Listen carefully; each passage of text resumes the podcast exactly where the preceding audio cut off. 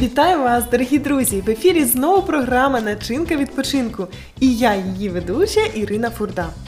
Сьогодні ми будемо розмовляти про надзвичайно цікавий відпочинок, адже це смачний відпочинок, який включає в себе і лікування, чи то просто профілактику безлічі хвороб, і релаксацію, та окрім того, несе пізнавальний характер. Апітерапія. Про що говорить вам це слово? Можливо, ви одразу уявили вулики, бджіл, солодкий мед, сон в будиночках з бджолами і ще ряд асоціацій.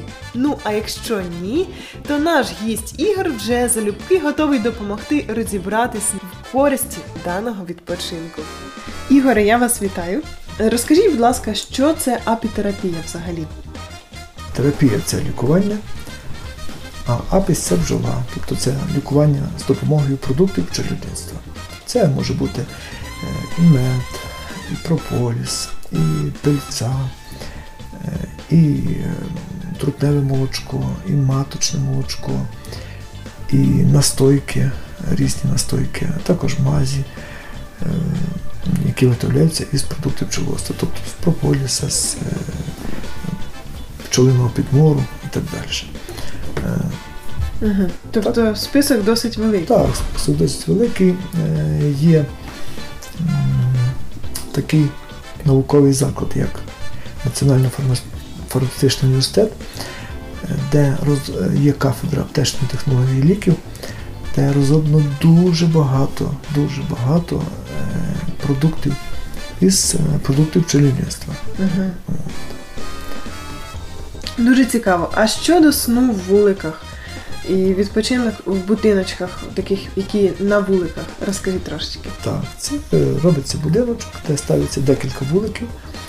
Вони вилітають назовні, але але зверху вулик відкривається, і ми попадаємо в, фактично в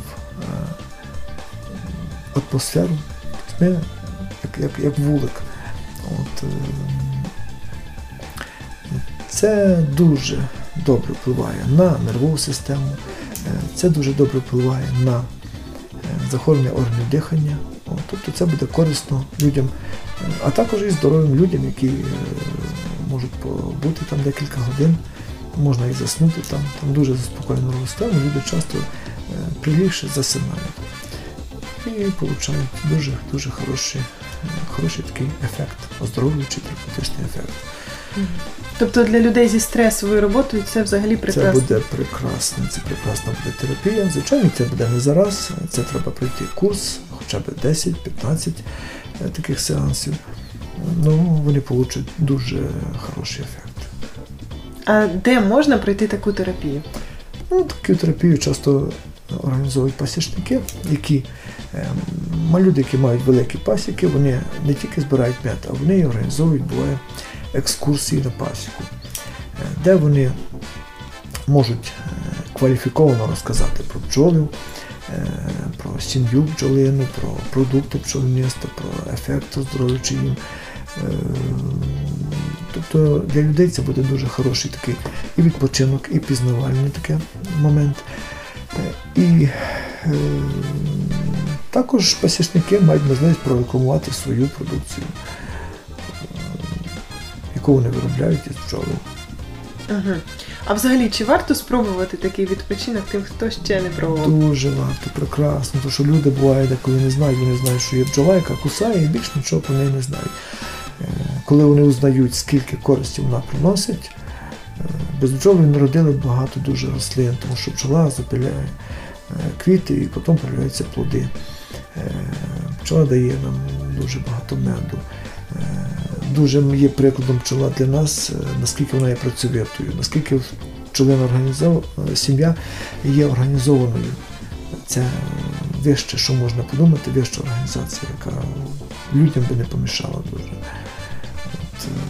Звичайно, варто провести такий відпочинок у вихідні дні.